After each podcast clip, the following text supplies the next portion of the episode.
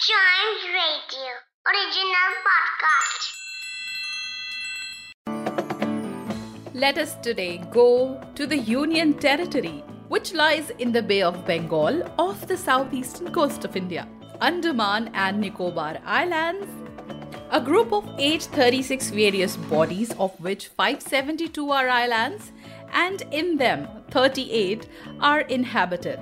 Since they are islands and they have beautiful white sand beaches, there are many places that people can go and enjoy there. One place where I can suggest people to go is the Neil Island. Neil Island is famous for its coral reefs, tropical woodlands, splendid biodiversity, and a lot of peace and serenity that is there on the beaches. It's a small one with an area of less than 14 square kilometers, where you can even have a bicycle and ride it with minimal effort, and you will be able to visit most of the places.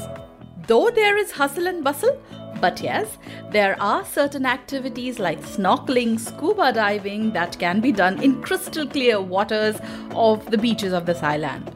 The places that you can go there are Bharatpur Beach, Sitapur Beach, and Lakshmanpur. Normally, the three most famous places on this island. There are also boat rides available.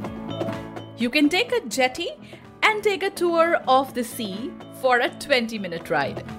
Very recently, in 2018, this island was renamed as Shaheed Dweep in order to pay a tribute to Netaji Subhash Chandra Bose, who hoisted the tricolour at Port Blair in 1943, proclaiming the islands from the British, and also to celebrate 75 years of Andaman and Nicobar Islands independence. Another very famous feature of this island is the Howrah Bridge. Yes, it is the Howrah Bridge, which is a natural rock formation which can be accessible when the tide is low and very close to the southeast coast, you can find Sir Hugh Rose Island, which is a place to live for turtles. So, in order to see all these things, you can go to Andamans and visit the Neil Island. To know about other places from different parts of the country, listen to more episodes of this podcast, which is